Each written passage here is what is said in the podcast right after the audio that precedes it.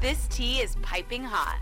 Get the latest celebrity news first all day long with hot headlines from OKMagazine.com. Thomas Markle has used the media to communicate with his youngest child, Meghan Markle, after a 2018 scandal drove them apart.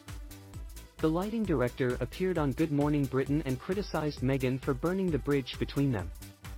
Royal expert Jack Royston slammed Thomas for being attention-hungry. The pair have not spoken since he staged paparazzi pictures for money in 2018 and later leaked a letter she sent him to UK tabloid The Mail on Sunday, sparking a lawsuit, Royston wrote in an opinion piece. Because of Thomas's decision to sell images to tabloids, he stopped speaking to Meghan days before her wedding, and as a result, the Duchess of Sussex's children have yet to meet him. As a result, he has never met his grandchildren Prince Archie, 4, and Princess Lilibet, 2, as he prepares to turn 80 next year and following heart attacks before their 2018 wedding and a stroke in May 2022, he added.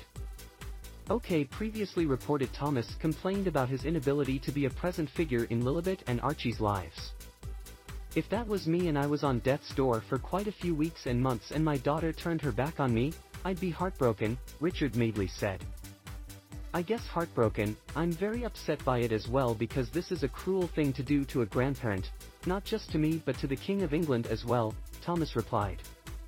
The entertainment professional later hinted at taking legal action against Meghan to build a relationship with the two youngsters. Put the past behind us and allow me to see my grandkids. In California, I can actually sue to see them but I don't want to do that, he explained. The other thing is that I've done nothing wrong. There is no excuse for her to treat me this way, no excuse to treat the king that way as well, he told the anchor. It's no excuse to treat grandparents that way. Thomas later clarified that he doesn't point the finger at Prince Harry's royal status for Meghan's changed behavior. I don't know if I blame her or Harry. I think she has an influence on Harry more than he does on her, he noted. During Meghan's 2021 tell-all interview with Oprah Winfrey, she addressed the betrayal she experienced with her father. There was a very clear directive, Meghan shared. From the moment the world knew Harry and I were dating to always say, no comment. That's my friends, my mom and dad. I grieve a lot, she confessed. I mean, I've lost my father. I lost a baby. I nearly lost my name.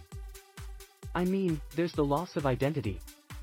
But I'm still standing, and my hope for people in the takeaway from this is to know that there's another side. Even though Thomas claims he's gone years without seeing Meghan, the Duchess of Sussex discussed the importance of moving on from the family drama. I think forgiveness is really important.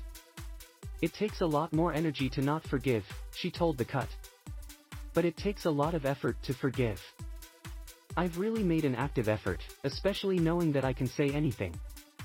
I have a lot to say until I don't. Do you like that? Sometimes, as they say, the silent part is still part of the song. Royston wrote for Newsweek.